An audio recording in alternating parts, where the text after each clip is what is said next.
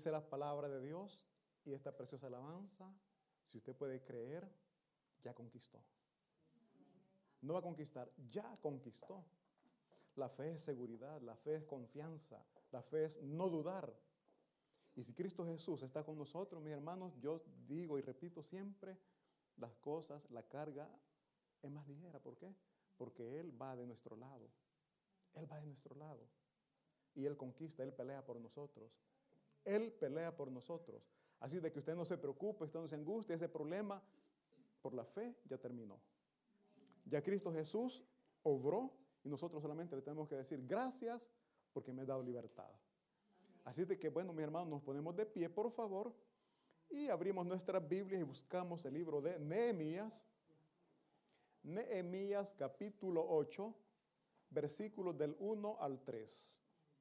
Vamos a recibir una linda enseñanza que muchas veces estamos cayendo en este error y ni cuenta nos hemos dado, porque lo vemos tan normal, tan común, venir a la casa de Dios, escuchar palabra,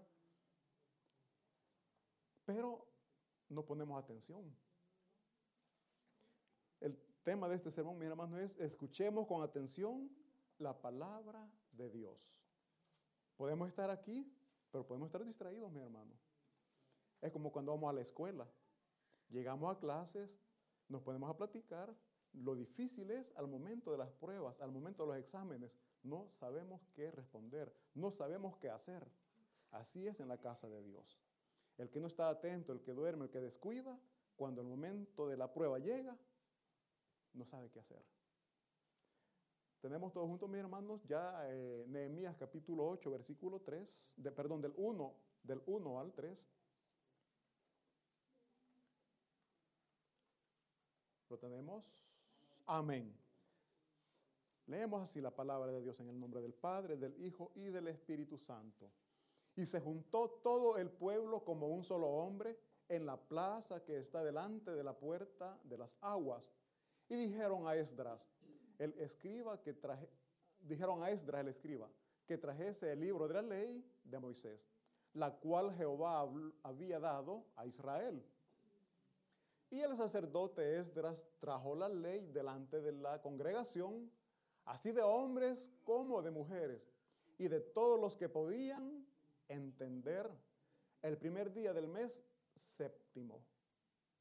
Y leyó en el libro delante de, de la plaza, que está delante de las puertas de las aguas, desde el alba hasta el mediodía, en presencia de hombres y mujeres, y de todos los que podían entender. Y los oídos de todo el pueblo estaban, oigan bien, y los oídos de todo el pueblo estaban, estaban atentos al libro de la ley. Digamos todos juntos, mis hermanos, y los oídos, no les oigo, y los oídos de todo el pueblo. Amén. Oremos. Bendito Padre Celestial, Señor y Dios Todopoderoso. Inicio, Padre mío, esta oración dando gracias por cada hermano aquí presente. Doy gracias, bendito Espíritu Santo, porque usted ha tocado sus corazones y les ha permitido, Señor, estar aquí reunidos. Oramos por todo aquel que quiso y no pudo venir. Que sea su palabra, Dios glorioso, fortaleciéndonos siempre. Ayúdenos, por favor, a estar atentos a su palabra, a su enseñanza y a practicarla, Señor, para poder ser luz en las tinieblas para poder ser portadores de su palabra. Quite toda distracción, Padre bendito, por favor, y sea usted bendito Espíritu Santo de Dios haciendo la obra en cada uno de nosotros. Le damos gracias, le damos gracias por todo. En nombre de Cristo Jesús, amén. Mis hermanos, ¿se pueden sentar? ¿Cuántos hemos venido a aprender, mis hermanos? Dice la palabra de Dios, mis hermanos, que la fe viene por el oír y por el oír la palabra de Dios. Y la fe es confianza, la fe es seguridad, la fe es certeza. Así es que lo que usted va a oír esta mañana, créalo, recíbalo y practíquelo. Y verá el gran cambio que Dios va a hacer en su vida, en su familia y en todo lo que usted se proponga. Entonces, leíamos, mis hermanos, acá la palabra de Dios, en donde dice el versículo 1, que, bueno, antes de todo un poquito de historia, mis hermanos, el pueblo de Israel, el pueblo de Judá, antes de lo que hemos leído, fue sometido o fue invadido por Nabucodonosor, el rey de Babilonia. Se llevó a muchos cautivos. Después surge otro poder, que fue em, eh, así, eh, los sirios. Eh, cuando este, este nace o surge este otro poder, el poder de Babilonia quedó bajo. Podríamos decir, como ahora el ejemplo, está ahorita el poder, la potencia es Estados Unidos, pero vemos que hay otro que se va levantando con fuerza, un poder económico que está adquiriendo y es el, el gobierno chino. Dicen, no lo sé, que va a haber un momento que los chinos van a predominar, va a ser la potencia y ya no va a ser Estados Unidos. Veamos qué pasa, veamos qué sucede. Lo que sí yo les puedo garantizar es que todos los negocios que yo conocía aquí en Milano, por ejemplo, bares y otros negocios que eran de italianos, hoy los dueños son los chinos.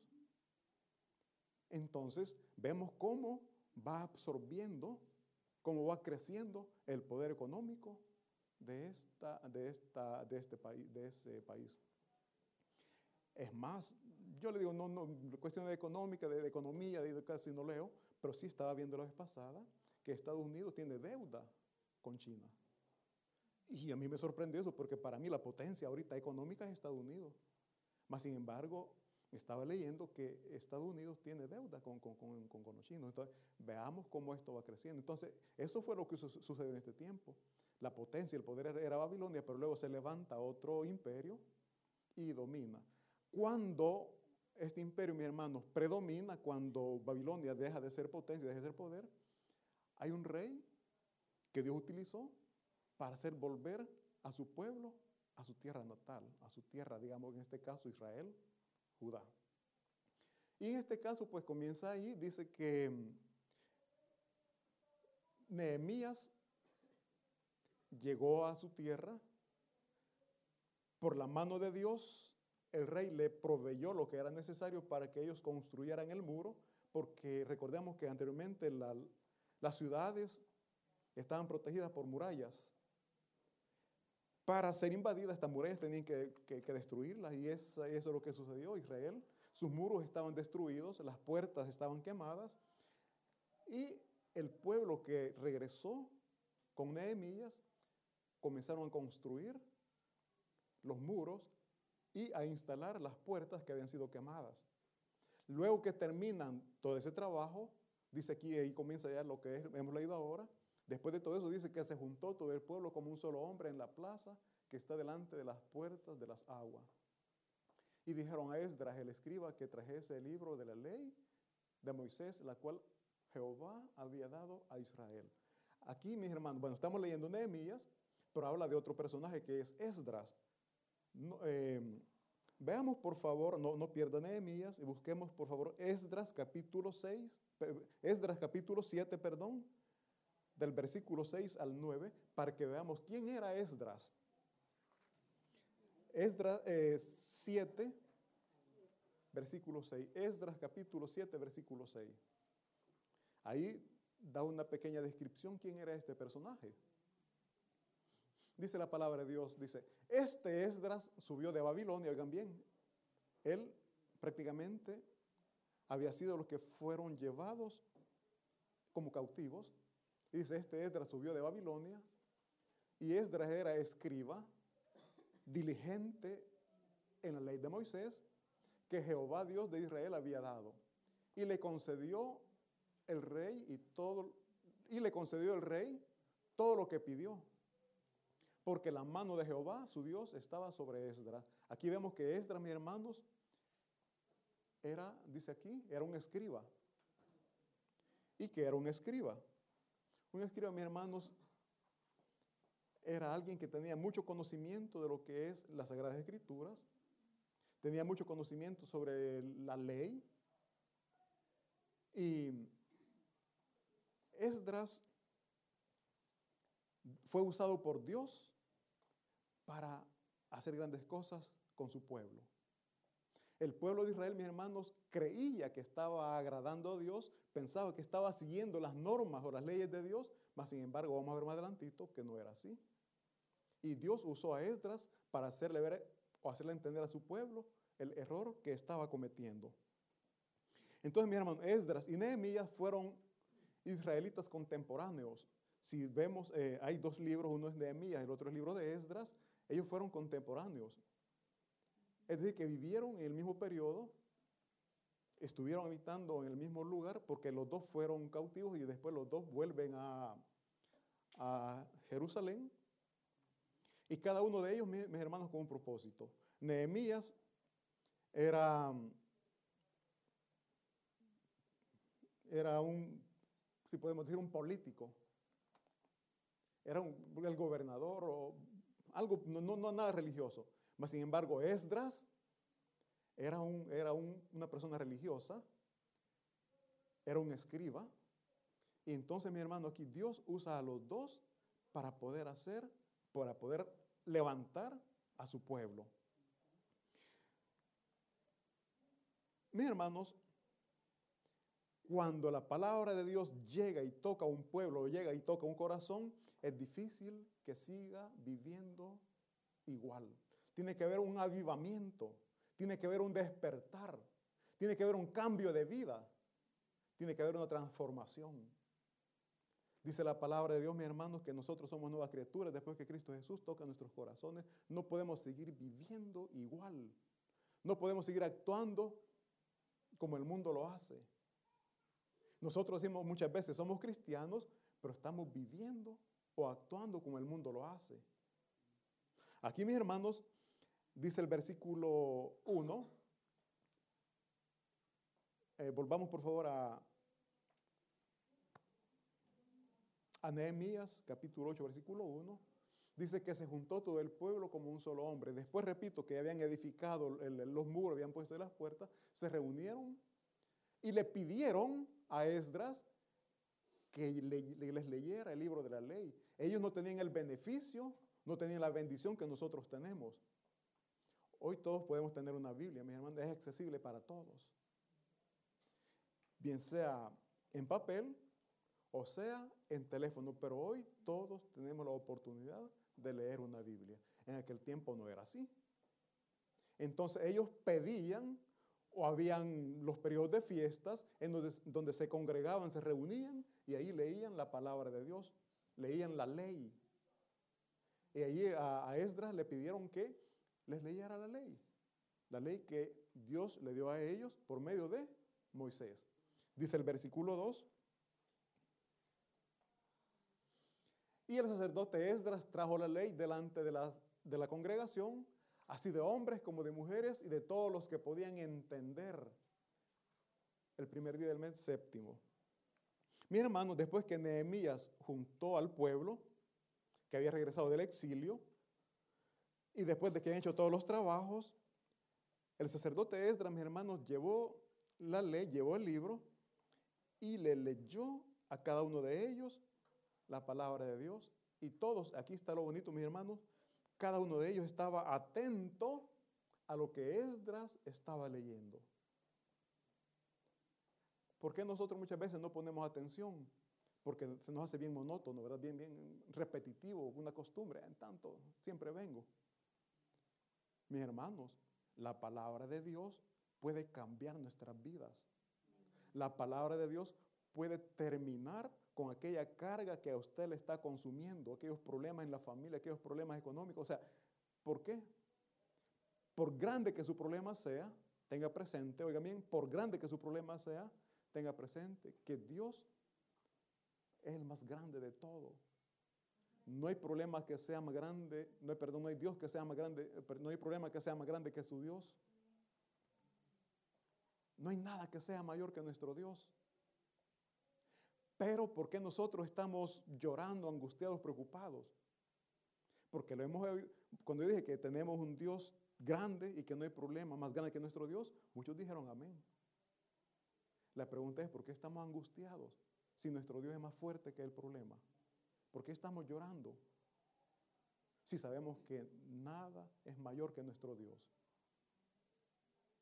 Mis hermanos, ¿por qué? Porque hemos dormido, porque no hemos estado atentos a la palabra de Dios. La oímos, pero no la practicamos, no la vivimos. Ese es el problema.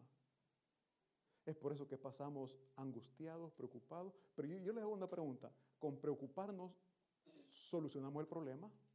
Seguramente no. Al contrario, empeoramos más la situación.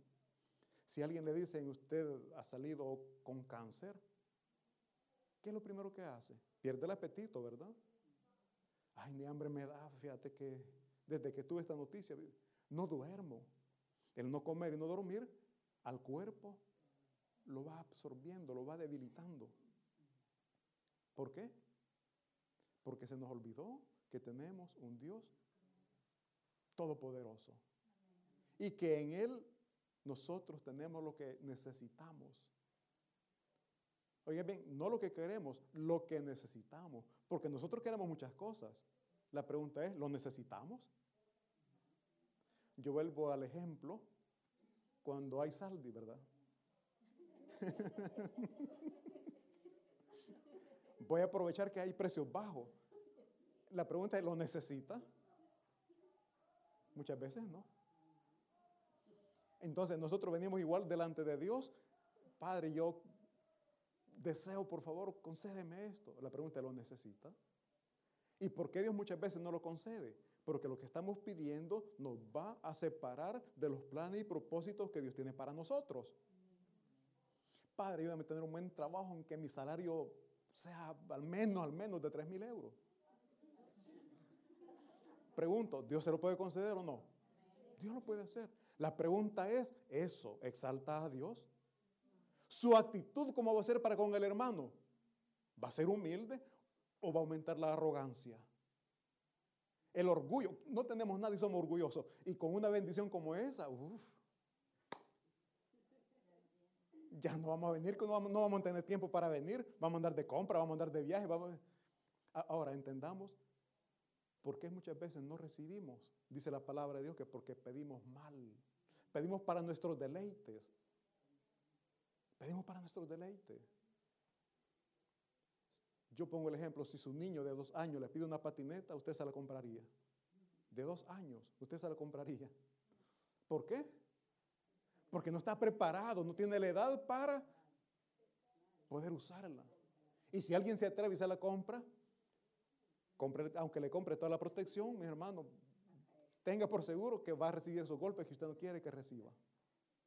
Entonces, Dios, ¿por qué no nos concede lo que estamos pidiendo? Porque muchas veces eso nos va a dañar, nos va a botar del lugar en que Dios nos ha puesto, nos va a sacar del camino que es, que es Jesucristo. Entonces, mis hermanos, dice aquí la palabra de Dios que el sacerdote Esdras trajo la ley delante de la congregación, así de hombres como de mujeres y de todos los que debían y todos los que podían entender. Yo pregunto, ¿hay alguien aquí que no entienda lo que estamos hablando? Yo pienso que todos, todos razonamos. ¿Sí? Por eso es que Dios le ha traído a este lugar, porque usted ya tiene la capacidad para razonar. No por lo que yo estoy diciendo, por lo que la palabra de Dios dice. Yo puedo venir aquí e inventar un montón de cosas. La pregunta es, ¿usted no tiene una Biblia? Sí, ¿verdad? ¿Lee lo que yo estoy leyendo o me estoy inventando algo? Aquí dice, mi hermano, que el sacerdote Esdras trajo la ley delante de la congregación. Yo he venido aquí con la palabra de Dios, la Biblia, y esto lo que yo estoy hablando. Es por eso que nosotros como tabernáculo bíblico se les pide, por favor, traigan una Biblia. Compren una Biblia. Ay, qué bien cara es la Biblia, 30 euros vale.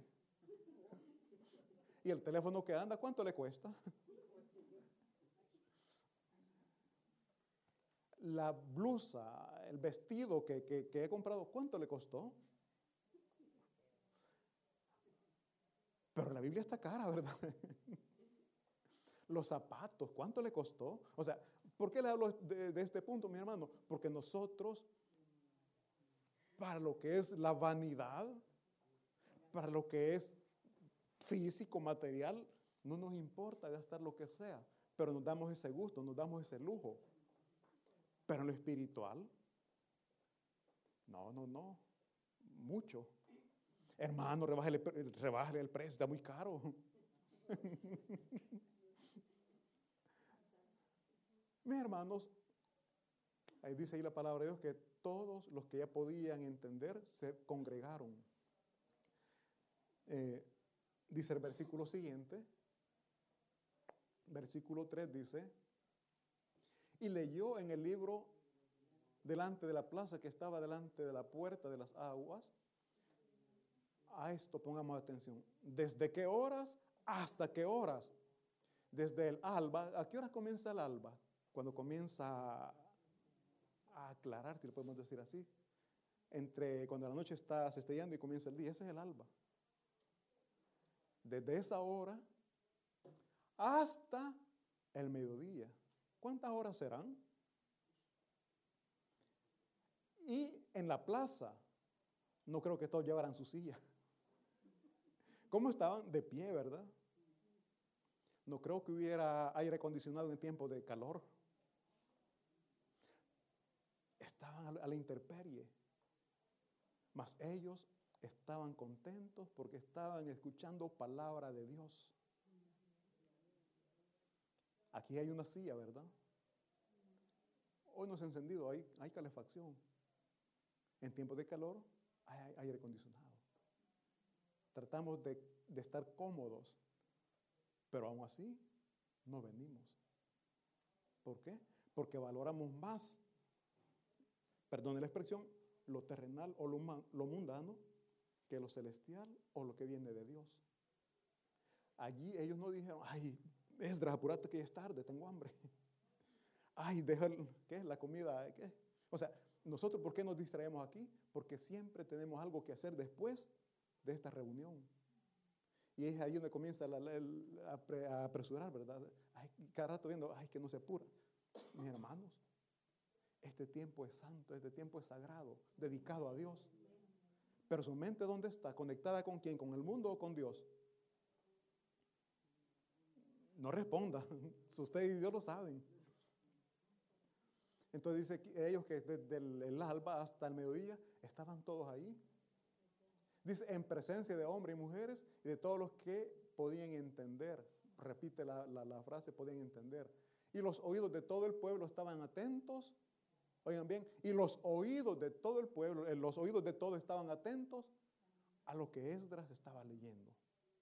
Muchas veces venimos acá, mi hermano, estamos reunidos, pero no estamos atentos a lo que se está leyendo.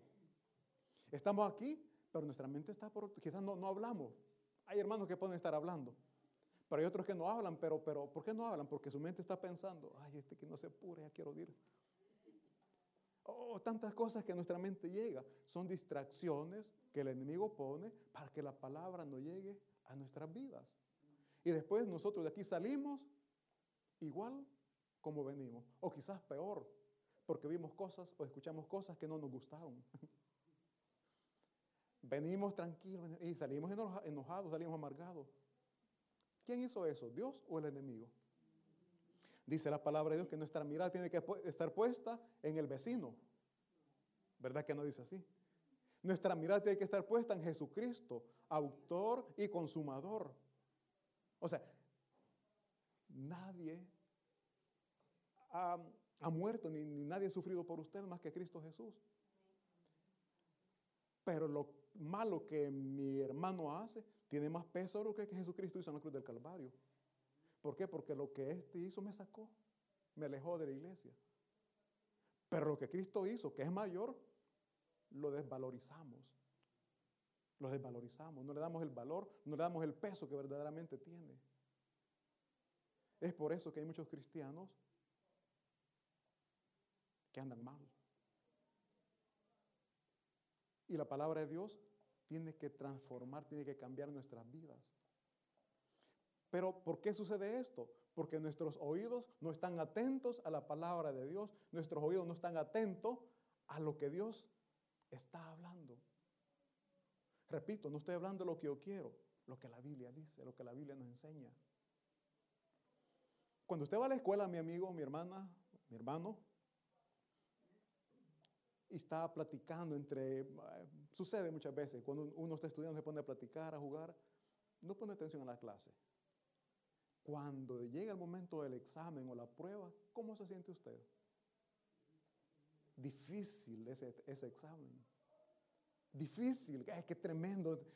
Nunca el maestro enseñó esto. Sí, lo explicó, pero usted estaba platicando. Mis hermanos, nosotros debemos de estar atentos a la palabra de Dios. ¿Por qué? Porque pruebas van a venir.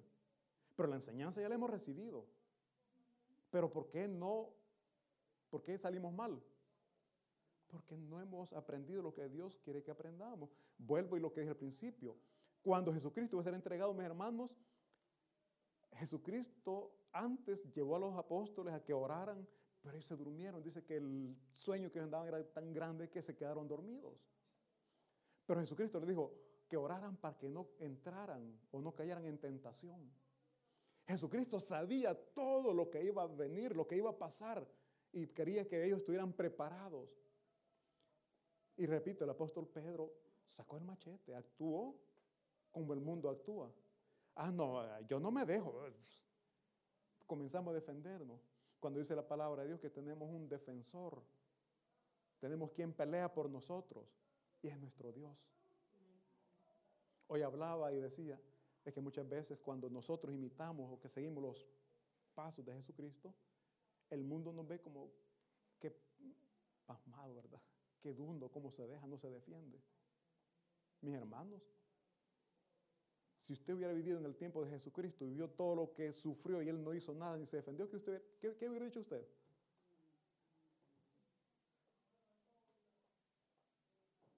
¿Qué expresión usted hubiera usado?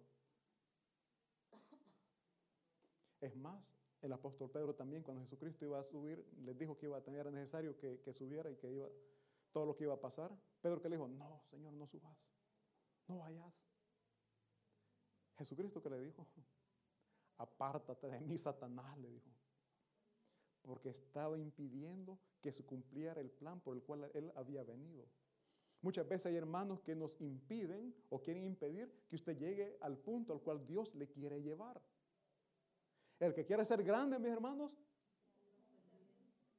ay, yo no, yo no sirvo porque yo no, estoy, yo no he nacido para eso. Son palabras que el enemigo le está poniendo. ¿Por qué? Porque no quiere que usted cumpla los planes y propósitos que tiene para usted. El servicio, si bien es cierto que tiene o, sí, requiere un compromiso, pero a la par o adelante del compromiso va la bendición de Dios. Se lo garantizo, va la bendición de Dios. Y son esas bendiciones a las que muchas veces no llegamos y no recibimos. ¿Por qué? Porque no estamos nosotros siguiendo las indicaciones que Cristo Jesús nos ha dado. Entonces aquí dice mi hermano, veamos el versículo siguiente, por favor.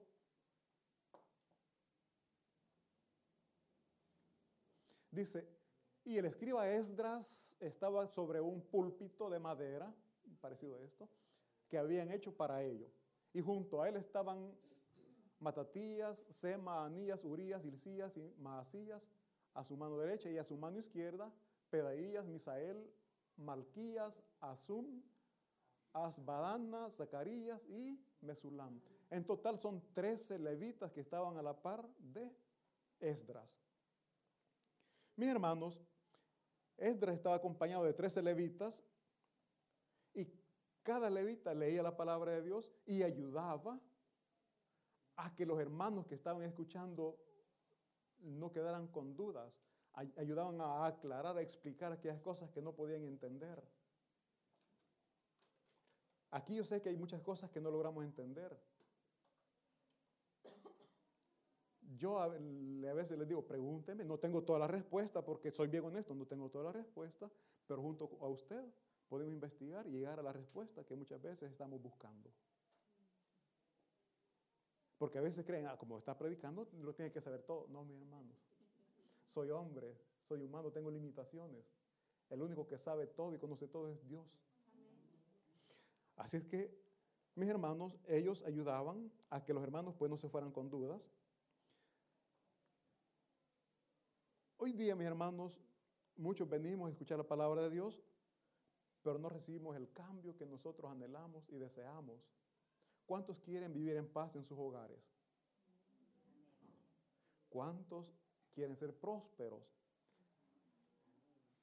Envolvamos todo, cubramos todo, espiritual y material. Dios nos puede dar esa prosperidad. Pero ¿por qué no llegamos a ese punto? Porque no estamos siguiendo las indicaciones que Dios nos da.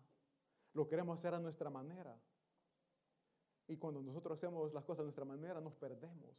La palabra de Dios es el mapa de nuestra vida. Aquí encontramos el camino que tenemos que seguir.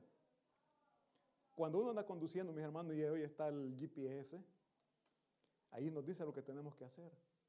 A veces uno, hablo de mi persona, por acortar distancia me pierdo. Me pierdo.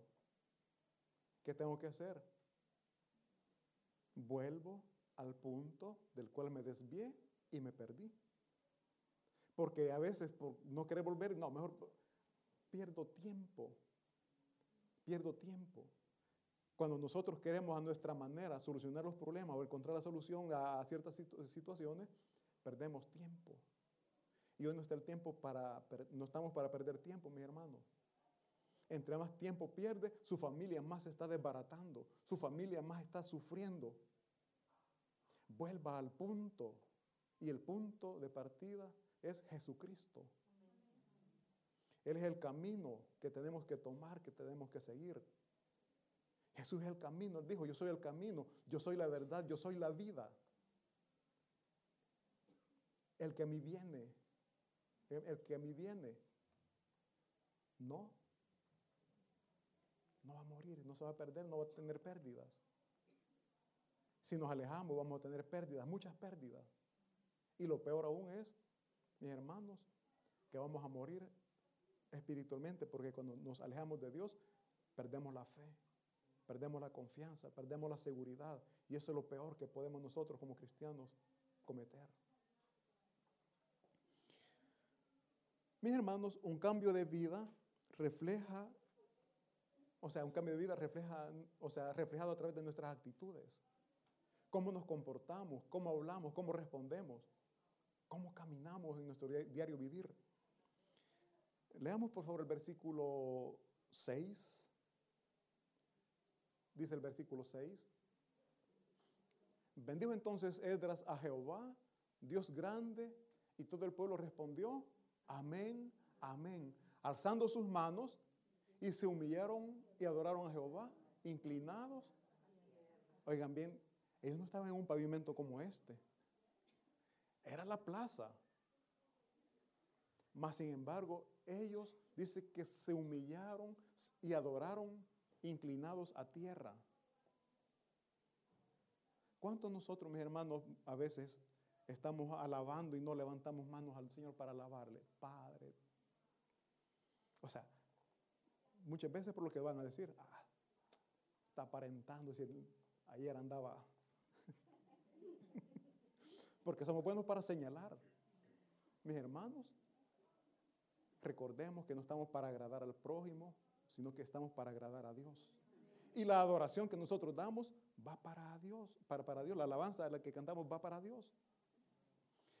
No espere que le digan, póngase de pie, levante. No, no espere. En su corazón, yo sé que usted lo siente, pero como nadie lo hace, tampoco usted lo hace. no espere que el hombre le diga, lo que ya Dios le está diciendo en su corazón. Hágalo, hágalo. Usted va a ser el ejemplo para que está a la par, porque quizás el que está a la par está pensando lo mismo. Primero ve a los lados, no, nadie se ha levantado y tampoco me levanto. Mis hermanos, levantemos manos delante de Dios, humillémonos, postrémonos delante de Dios. Aprovecho, en el nombre de Dios, vamos a hacer un cambio domingo en la tarde, a hacer un domingo de oración no se va a transmitir. Porque yo quiero que, porque a veces por lo que se está transmitiendo no, no hacemos lo que Dios pide, pone el corazón que hagamos. Lo vamos a hacer y va a ser interno. Todo aquel que quiera orar y ponerle las cosas en las manos de Dios, muchas personas no se rodillan por el que dirán, aunque yo sé que sienten el deseo de hacerlo, pero no lo hacen. Yo les digo, mi hermano, no permitan que el enemigo a través de sus pensamientos evite o corte el camino por el cual Dios le está llevando. Dios se agrada de lo que usted hace para Él. Dios se agrada. Y le desagrada cuando usted piensa más en el vecino que en Él. Porque muchas veces pensamos más en lo que el vecino va a pensar, qué va a decir, que en lo que Dios quiere hacer en nosotros. Así de que dice aquí que ellos se humillaron, mis hermanos, estuvieron inclinados, adoraron a Jehová y se, inclinaron inclinados a tierra. Recordemos, no fue un minuto, no fue dos minutos, estuvieron toda la mañana y todo ese tiempo, no sabemos cuánto tiempo estuvieron de rodillas postrados delante de Dios. Mis hermanos, nosotros tenemos, repito, que reflejar un cambio de vida y comencemos primeramente aquí. Comencemos a hacer lo que hasta hoy no hemos hecho. Si en su corazón usted tiene el, siente el deseo de, de arrodillarse, no se limite, no se quite el privilegio de hacer lo que Dios le está pidiendo. Si usted quiere cantar a gritos, hágalo, nadie se lo va a prohibir. Si aquí venimos a alabar a nuestro Señor. Ay, es que yo no puedo cantar. Para Dios son voces angelicales cuando usted está cantando. Para Dios es lo más bello. ¿Por qué? Porque Él ve el corazón, el amor, la entrega con la que usted le está cantando. Ay, que yo no, tengo una bonita voz. Para Dios es lo mejor. Eh, dice el versículo 7, mi hermano, versículo siguiente dice, y los levitas, bueno, aquí están los versículos siguientes,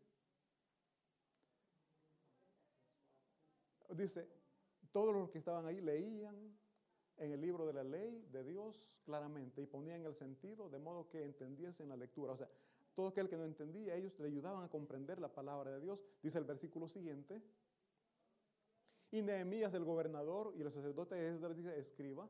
Y los levitas que hacían entender, oigan los que hacían entender al pueblo, dijeron a todo el pueblo, día santo es a, Jehová nuestro Dios. No os entristezcáis ni lloréis, porque todo el pueblo lloraba oyendo la palabra de la ley. Mis hermanos, ¿cuántas veces usted ha llorado porque el pecado que usted está cometiendo le pesa? Le duele el haber ofendido a Dios. Allí el pueblo, después que entendieron la palabra de Dios, después que entendieron la ley, sintieron pesar en su corazón porque dijeron, Padre, te estamos ofendiendo y no nos hemos dado cuenta. Pero qué dolor sintieron ellos hasta el punto que lloraban y ahí los levitas, Esdras y Nehemías le dijeron, no lloren. Ahora es día santo para Jehová, tiene que haber gozo, tiene que haber alegría, tiene que haber felicidad. Mi hermanos, no llore por lo que ayer usted hizo y que ofendió a Dios. Hoy, este día, propóngase a que cambie su actitud, a dejar ese pecado. Ya no llore, hay un dicho, no, no hay que llorar por la leche que se derramó ya no, no hay nada que hacer, se hizo, se hizo. Hoy tenemos una nueva oportunidad de cambiar nuestra vida, de adorar verdaderamente a nuestro Señor, de venir a la casa de Dios y postrarnos delante de Él, sabiendo que hemos venido a adorar a Él, a agradarle a Él y no a nuestro hermano que está a la par.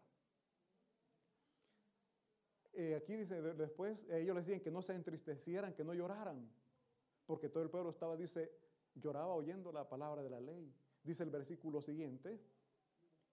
Y luego les dijo, id, comed grosuras y bebed vino dulce. Dejen de llorar, mejor vayan, gócense de este día, coman, beban. Y aquí está algo bien importante, una gran enseñanza. Y enviar porciones a los que no tienen nada preparado. Vayan, gócense, pero que el gozo no sea solamente personal, no busquen solo sus intereses, busquen ayudar al necesitado. Busquen darle a aquel que no tiene nada preparado. Y si no tenía nada preparado, no es porque no haya querido, posiblemente porque no tenía. No tenía. Entonces, mis hermanos, la palabra de Dios les llevó a ese cambio, a no buscar sus beneficios, sino que a buscar el bienestar del prójimo. Y la palabra de Dios nos enseña que el mandamiento principal o los mandamientos principales es amar a Dios sobre todas las cosas y a nuestro prójimo como nosotros mismos. Eso es lo que la palabra de Dios allí les está diciendo. Eso es lo que les está enseñando.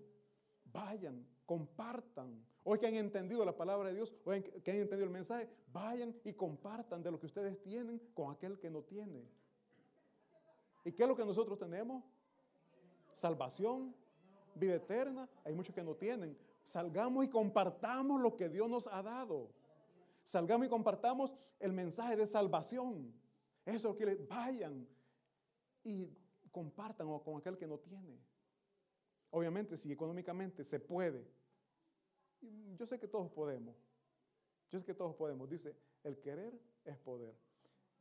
No cubrir la necesidad del prójimo, pero en algo se le puede ayudar. Ay, que dijeron muy poquito. Para usted es poco, para aquel que no tiene nada es bastante. Es una fortuna para aquel que no tiene. Pregunto, ¿lo podemos hacer? Sí, lo podemos hacer. ¿Por qué no lo hacemos? Porque no hemos estado atentos a la palabra de Dios. La palabra dice que tenemos que amar a nuestro prójimo, pero lo entendemos a nuestra manera y no como Dios quiere. Amar es ayudar al necesitado. Amar es levantar al caído. Pero nosotros ¿qué hacemos? Si está en el suelo, lo terminamos, ¿verdad? No es eso lo que Dios nos manda. Dice el versículo siguiente, se me fue el tiempo. Dice, los levitas pues hacían callar todo el pueblo diciendo, callad, porque es día santo y no os entristezcáis. Mi, mi hermano, un pueblo grande llorando, todos, ¿cómo se, cómo se escucharía eso? Imaginémonos una un kinder un montón de niños llorando. ¿Cómo se escucha? Ah, Allí no eran niños, eran personas adultas llorando por el pesar, por el dolor del pecado, de la ofensa que habían hecho a Dios. Había un dolor. Pregunto, ¿cuánto usted sufre porque peca? ¿Cuánto dolor siente por el pecado que ha cometido? Mi hermano, yo he escuchado cuando a veces no hay dolor, no que hay jactancia, no, nos jactamos platicando. No, hombre, yo a fulano le dije y le hice esto y esto nos actamos en lugar de arrepentir, en lugar de sentir dolor, nos sentimos grandes porque no nos dejamos. Ah, no. Si a mí me dicen dos, yo le digo cuatro. Si a mí me hace algo, ah, no, no. Hay un dicho que como bueno soy bueno, pero como malo soy malo. Hay cristianos que dicen esa frase. ¿Caberá esa frase en la boca de un cristiano, mi hermano? Como bueno soy mal, bueno y como malo soy malo. ¿Caberá esa palabra? No. Mas sin embargo, quizás no lo decimos, pero lo hacemos. No, no olvido una frase que hermano Cindy predicó y dijo que cuando nos hacen mal, somos absorbidos por el mundo y nos dicen, no te dejes, hace justicia. Dijo ella, ya no decimos vengate, no que hace justicia, le hemos cambiado, se, oye más aceptable, ¿verdad? Venganza, no, no, no me gusta vengarse, vengarme. Sí, pero a mí me gusta que sea justicia. Mis hermanos, la palabra de Dios nos enseña y nos manda a vencer el mal haciendo el bien. Esa es la enseñanza que, que nuestro Dios nos da. Venzamos, venzamos el mal haciendo el bien. Y entonces en nuestros corazones habrá gozo, dice el versículo 12. Y todo el pueblo se fue a comer y a beber y a obsequiar porciones y a gozar de gran, a gozar de gran alegría. ¿Por qué? Porque habían conocido, porque habían escuchado, habían recibido la palabra de Dios y la habían entendido y la estaban practicando. Ellos llegaron y comenzaron a repartir, a dar comida a aquel que no tenía. Y eso les provocó gran gozo, porque habían entendido la palabra que les habían enseñado. Yo pregunto, ¿hemos entendido esta mañana, aunque sea un poquito, de la palabra de Dios, mis hermanos? La vamos a practicar. Vamos a hacer como este pueblo que se fue y comenzó a compartir lo que había recibido? ¿O todo para mí? No, no, yo no, no. Y no nos enfoquemos en lo material. Enfoquémonos en el respeto y en el amor al prójimo.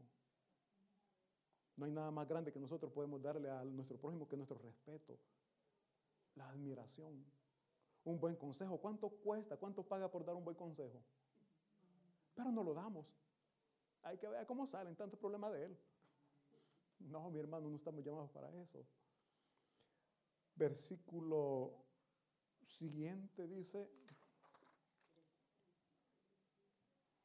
al día siguiente se reunieron los cabezas de las familias de todo el pueblo, sacerdotes y levitas, a Esdras el escriba, para entender la palabra de la ley. Mis hermanos, se me fue el tiempo. Nosotros tenemos la gran bendición, como repito, de tener en nuestra mano la palabra de Dios. No hay nadie más grande y poderoso para podernos ayudar a entender o a discernir la palabra de Dios que el Espíritu Santo. Antes de leer la palabra de Dios, póngase de rodillas, póstrese por tierra, como dice la palabra, y dígale, Señor, ayúdame a entender tu palabra. Ayúdame a comprender tu palabra, pero sobre todo, ayúdame a practicarla, porque yo también necesito tener un cambio de vida, como el pueblo acá lo vemos que tuvo. Lloraron, les pesó la ofensa que, han hecho, que le habían hecho a Dios. Nosotros, mis hermanos, tenemos que clamarle a Dios que nos ayude a ser sensibles a su palabra. Que quite los corazones duros, dice la Biblia, corazones de piedra, y que ponga corazones de carne, corazones sensibles a su palabra, corazones sensibles a la necesidad de nuestro prójimo. Y entonces, entonces, y solo entonces, recibiremos el gozo que Dios tiene para nosotros. Un fuerte aplauso para nuestro Señor y vamos a orar. Bendito Espíritu Santo de Dios, Señor Dios Todopoderoso. Le suplicamos, Señor, que nos ayude a poner en práctica su palabra, a reconocerla y sobre todo, Señor, a ponerla en práctica. Que este cambio de vida, Señor, pueda reflejar el amor hacia nuestro prójimo. Ayúdanos, bendito Dios, a compartir con aquel que no tiene. Su palabra produce paz en nuestro corazón y que esa paz que pueda producir en nuestros corazones la podemos compartir